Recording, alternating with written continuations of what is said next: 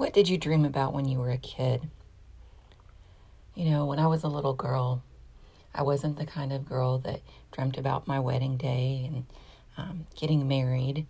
Um, I was the little girl that sat in my grandpa's upholstery shop, sitting at a desk with fabric all around me, um, and just thinking about owning my own business one day. That was my dream as a kid to be someone who owns something. I got my entrepreneurial spirit from my grandpa, and he was quite um, the serial entrepreneur.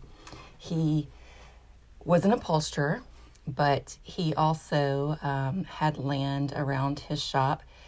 That um, the first thing he did was um, build a shelter to have a flea market. And so he had vendors come and set up that would pay him to um, sell their wares uh, there at his flea market.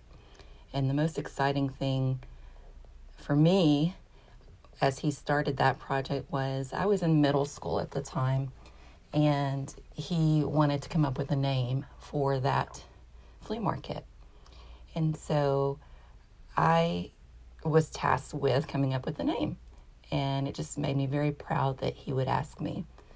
So I thought about it, and I just remember that I wanted to um, call it Trade Fair Flea Market because people traded their wares for money, and obviously um, it should be fair. But I was also thinking about like the fairs that you go to. Uh, where you ride the carnival rides and those kinds of things. And so in my sixth grade mind, I was like, okay, trade fair flea market. Well, my grandpa liked it. And so he had a big sign made that he um, put right by the road um, at the corner of a, bit, a highway, a busy highway. And for years, even after the flea market changed to storage buildings, I thought, I did that. I made that. And it made me so proud. And all these years since, I've always worked a job. I've always felt like I need to pay the bills. And somewhere along the way, I lost my dream. And I wasn't, um, I didn't see it anymore.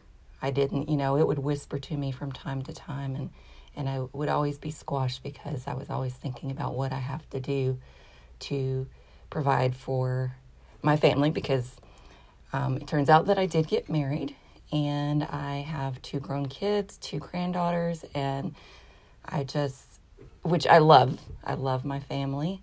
Um, but as time has passed and different events in my life have happened, I've realized that that dream is still there.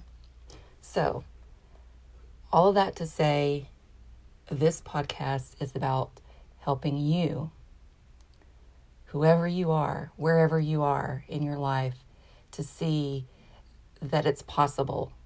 If that's a dream of yours, whether it's to start a business or it's something else, um, we'll dive in and explore ways to be your truest self the way that you want to express yourself.